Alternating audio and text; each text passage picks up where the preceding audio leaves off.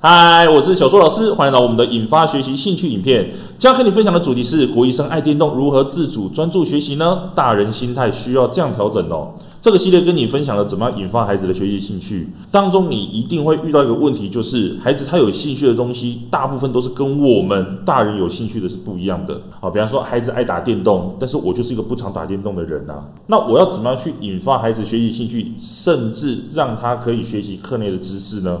第一个，我首先心态的调整就是针对这些非领域的东西，我自己会先学，也就是说，我自己会投入进去。孩子他现在目前学习的内容，或者他目前爱的这些东西，我投入进去之后，我就跟孩子分享，诶，我到底学了哪些东西啊？这些答案分别是什么？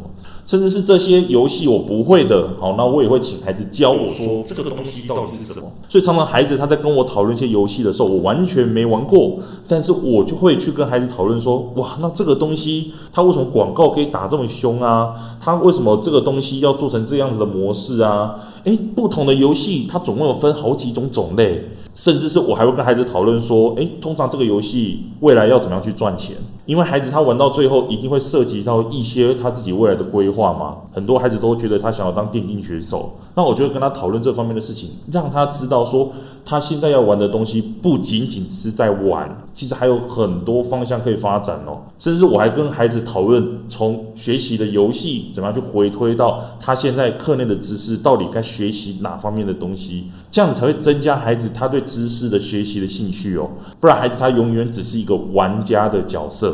那有问题，欢迎你一起讨论哦。那我们今天就讲到这里，下节课见，拜拜。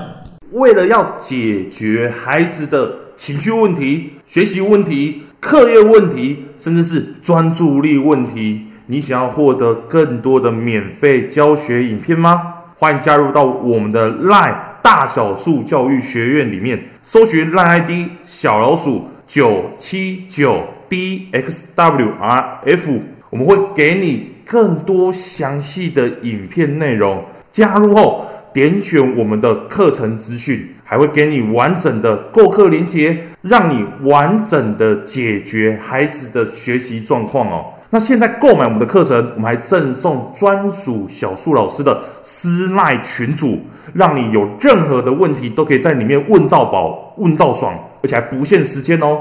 那我们就课堂上见吧。